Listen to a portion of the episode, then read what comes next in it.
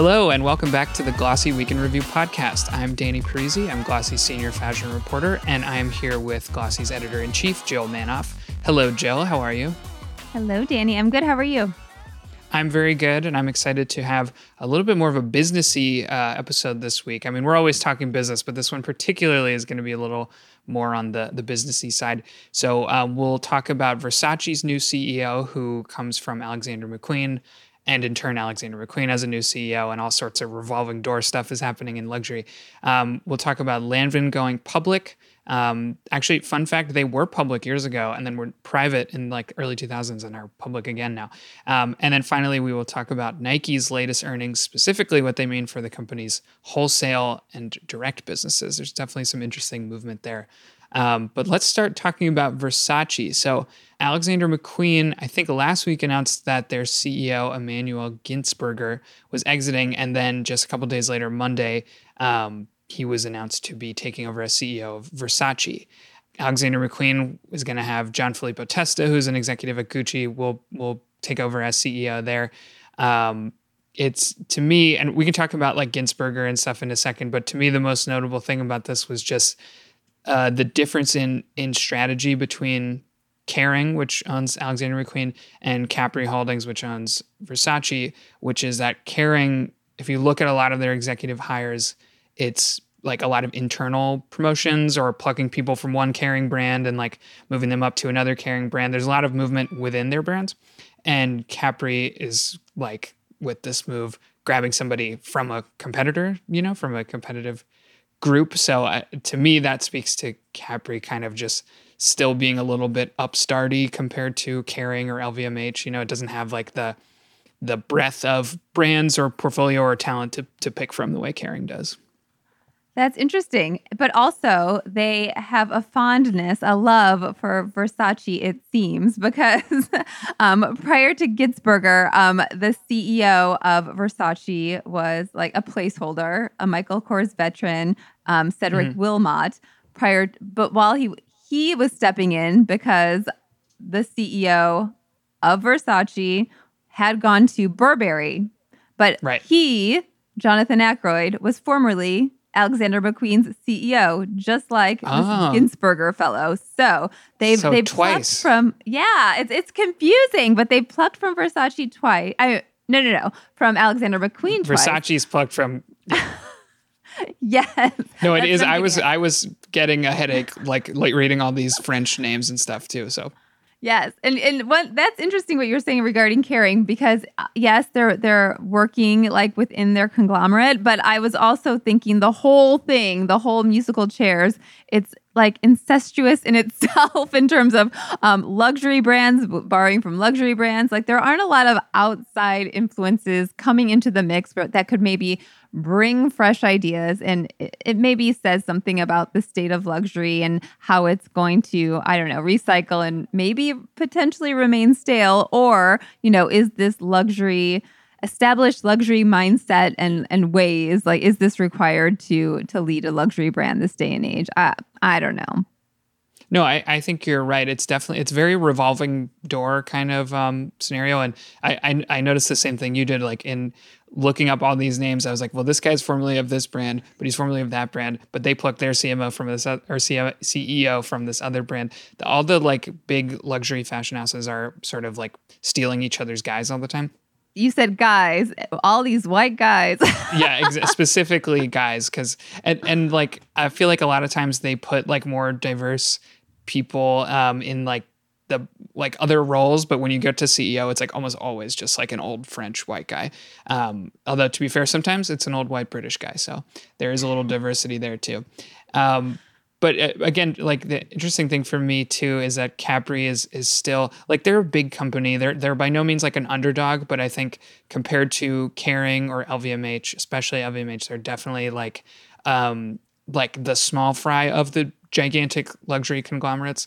Um, and so even the fact that they are stealing talent like from the more legit like from Gucci or from whoever, you know, that's a, I think that's a good sign for them that they're kind of like inching up a little to be kind of on the same level with those companies, even though they're still, I think, uh, significantly smaller.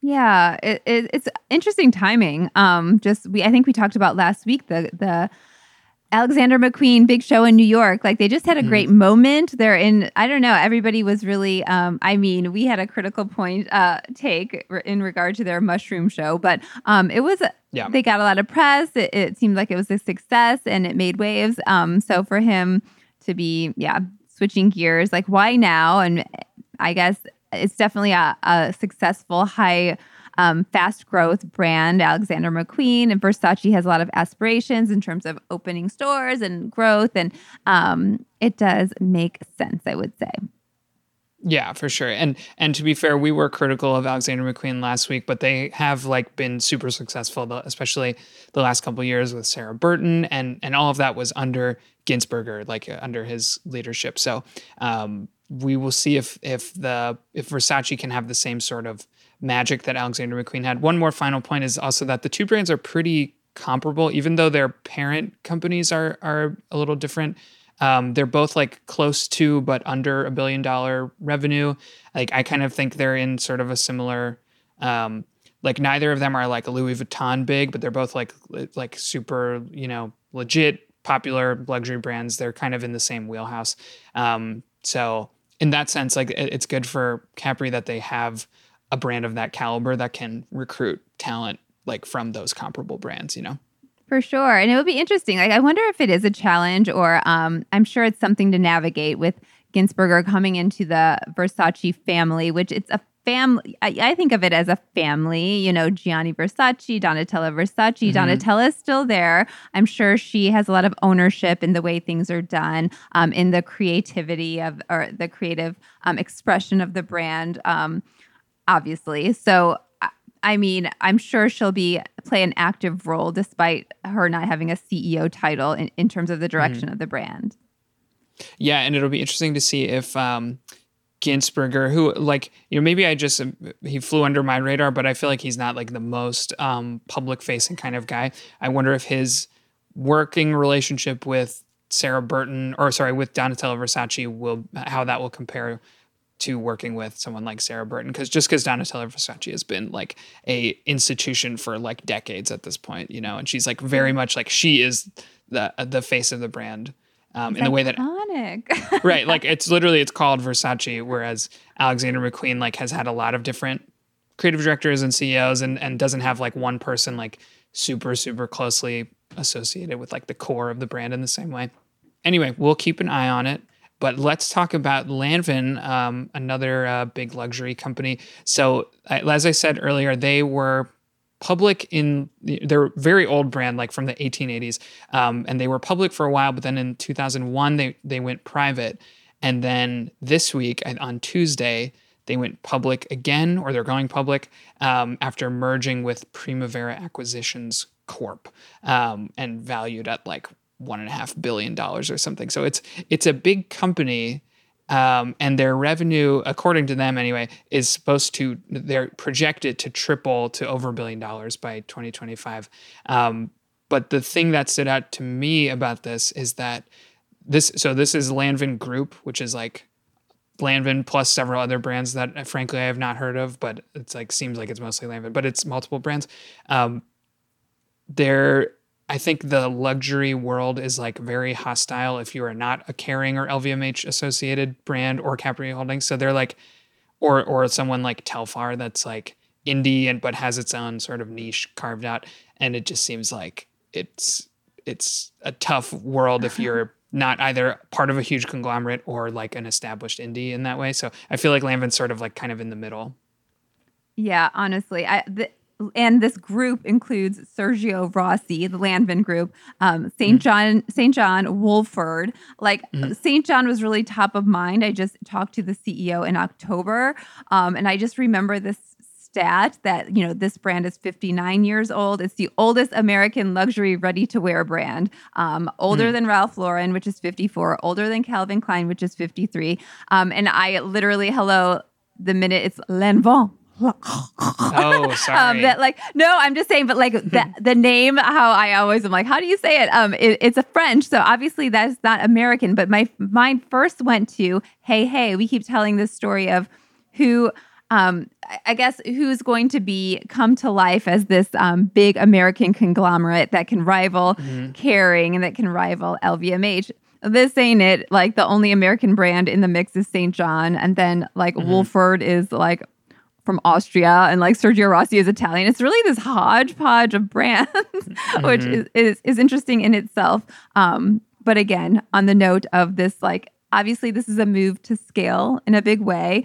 Um, and when I talked to St. John in October, they had 37 stores, which you know over d- divided between four four brands. Um, I think that at the time uh, they they were ro- growing slowly. Um, now Lanvin mm-hmm. Group is saying they want to open over 200 more sto- new stores by 2025.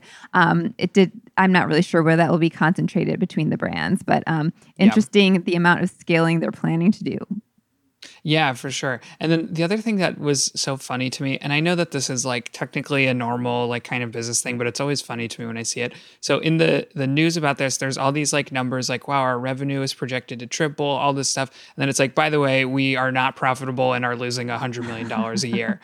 and I again, like I know there are plenty of like quote unquote successful brands that like are not actually making money and are losing it, but it's still it doesn't feel right to me to sort of like brag about your company when you're like, oh, and we run at a deficit of 130 million. Like, I'm just like, to me, it seems like the the basic measure of success is are you making more money than you're spending? But I, I guess not. I, again, I don't want to sound naive. I know that that is common, but it's just it's very it's always funny to me when I see it.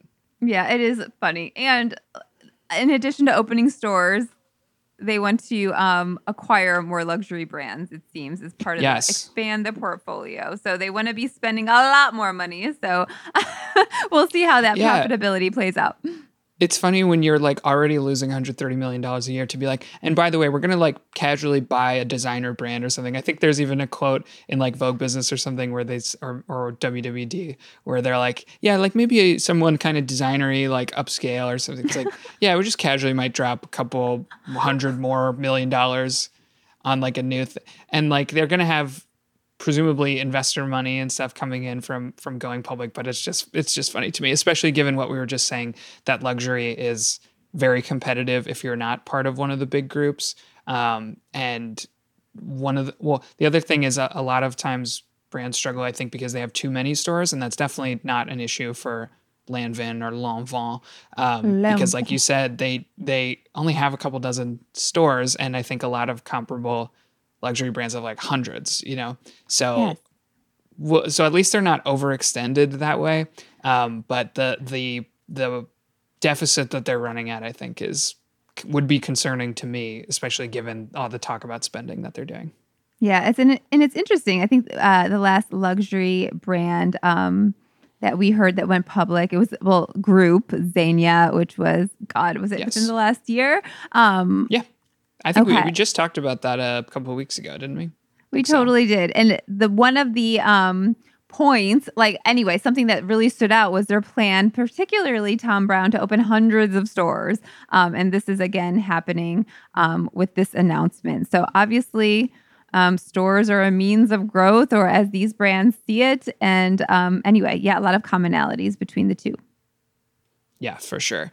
Okay, let's talk about our last story of the day, which is Nike. Um, Nike had their quarterly earnings on Tuesday, and normally, you know, earnings are interesting and stuff or whatever. Just you know, especially a company like Nike that's big and important, and and what's going on with them says a lot about like what's going on with retail or fashion or whatever in general. But the the one thing that I wanted to focus on was some of the things they said about um, their wholesale and like some of the numbers around wholesale and DTC. I think people have known that Nike has been moving towards selling more stuff themselves through their stores, through their online stuff, through their app, um, and less so through partners like Foot Locker and stuff.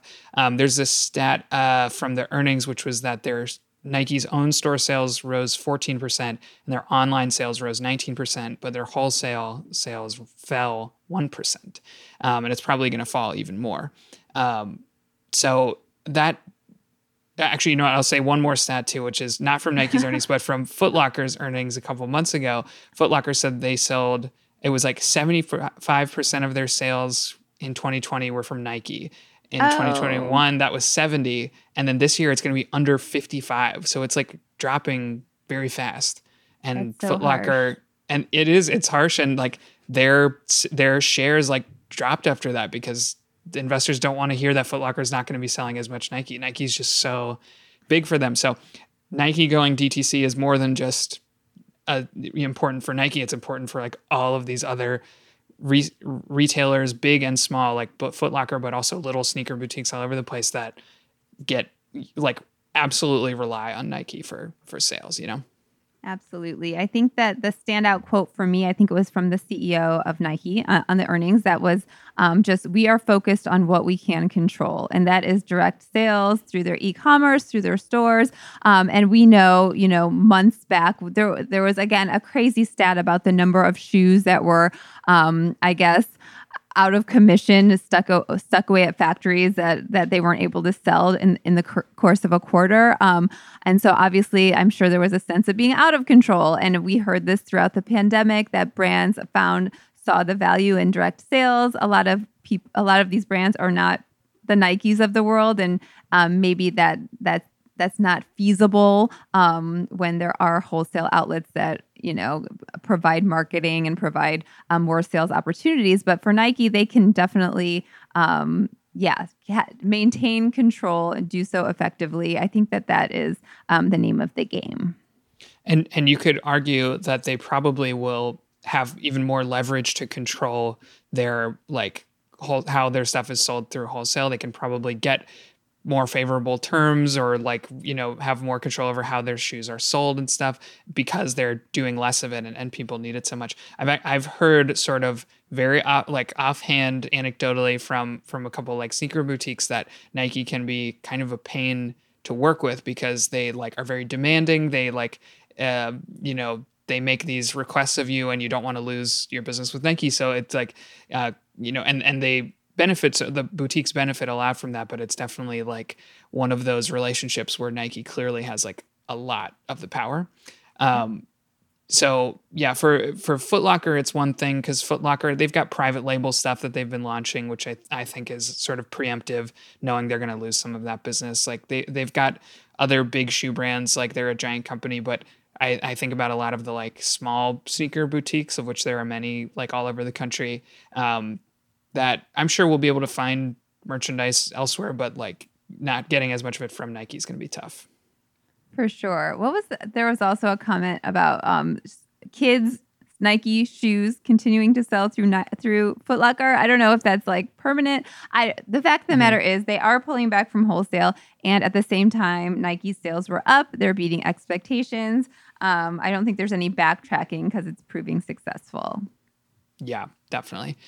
Okay, so that's our last story, but we're going to try something new just very quickly. I thought it would be nice to, because Week in Review, we talk a lot about the stories that we didn't cover on Glossy. So all the the three things we talked about today, there's no story on glossy.com because we were going to talk about it in the podcast. Um, but I wanted to just quickly take a minute and shout out one of the stories that we did write this week. And next week we'll do the same thing. We'll we'll highlight one of you know an exciting story that we did cover on Glossy, and we'll link it in the description and all that stuff. So I'm going to toot my own horn this week and say that I wrote a story about Kanye West um, and the uh, insane amount of money that he makes for Gap and Adidas and Balenciaga and like all the brands that he works with weighed against the just ridiculously bad negative press that he's gotten in in the last couple months um, and the ways that if it were anybody else he probably would have been dropped a long time ago but for the like truly insane amount of money that he makes for I, I think gap said when they dropped the hoodie the yeezy gap hoodie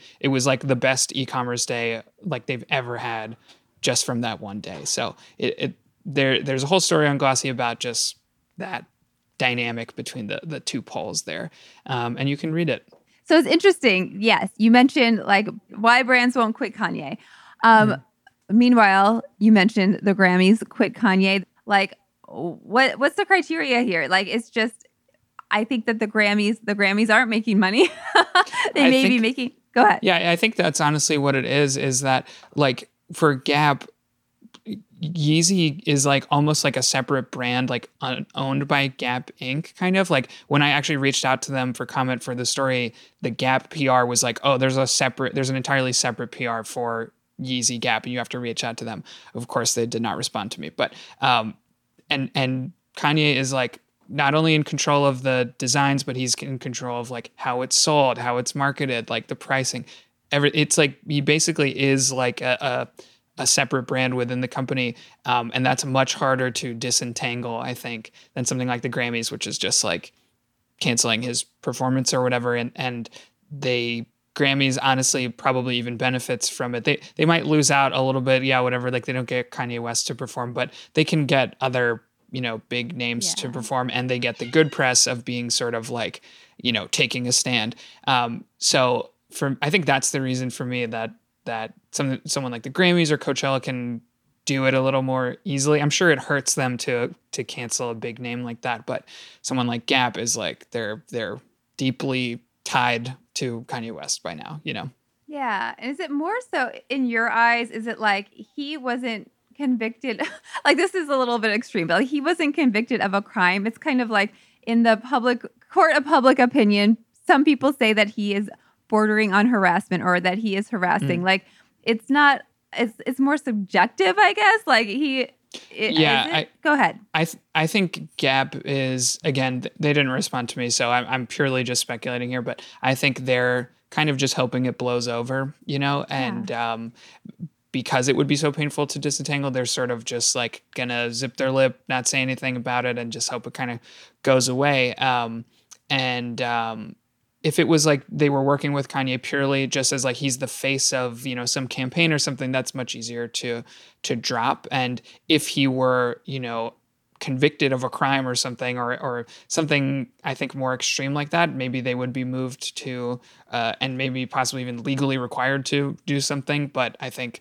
until we get to that point, like they're they're in too deep, you know. So I yes. I'm not expecting any big statement from them except maybe maybe in like the most vague broad perfunctory like we don't condone any sort of harassment like without naming names kind of mm-hmm. statement possibly we could see that but um, i don't know yeah, and I haven't skimmed their um, Instagram or their social channels. I don't. I haven't heard that there's like public outcry, like "Come on, Gap, drop Kanye." Like there's just you know these select few voices that are saying you know what he's doing is wrong. Um, tell mm-hmm. me, tell the tell the folks that are listening. Like anyway, you mentioned it in your story, the power of Kanye in terms of driving sales.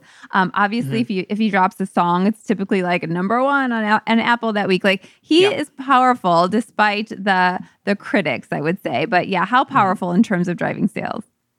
Yeah, definitely. I, I mean, I, so I got a couple sources of data for this for the story, um, but like even just um, kind of indirectly. Uh, I, I got a quote from Boohoo, the the like UK fast fashion people, where they said that he he wore a balaclava, like a full face thing, to um, Paris Fashion Week, and then they were like seven thousand percent increase in searches for men's balaclava like the day after. So um, there's and there's lots of direct things you can attribute like Yeezy, the the footwear line with Adidas is like humongous and has made so much money, but even just indirectly, he's just like an influential figure in in culture and and he's specifically like at the nexus of like where a lot of fashion like intersects with like music and culture and the collectibles and like all this stuff, you know, like he is like the personification of like hype beast, Highsnobiety, like all the things that they cover and and that that world focuses on.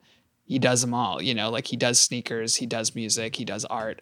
Um, thankfully at this point he doesn't do crypto as far as i know and he did he did have that one statement where he was like i want to make real things not nfts which was like could have gone either way. I could have totally seen him become a big NFT guy or or this, which is him not being an NFT guy.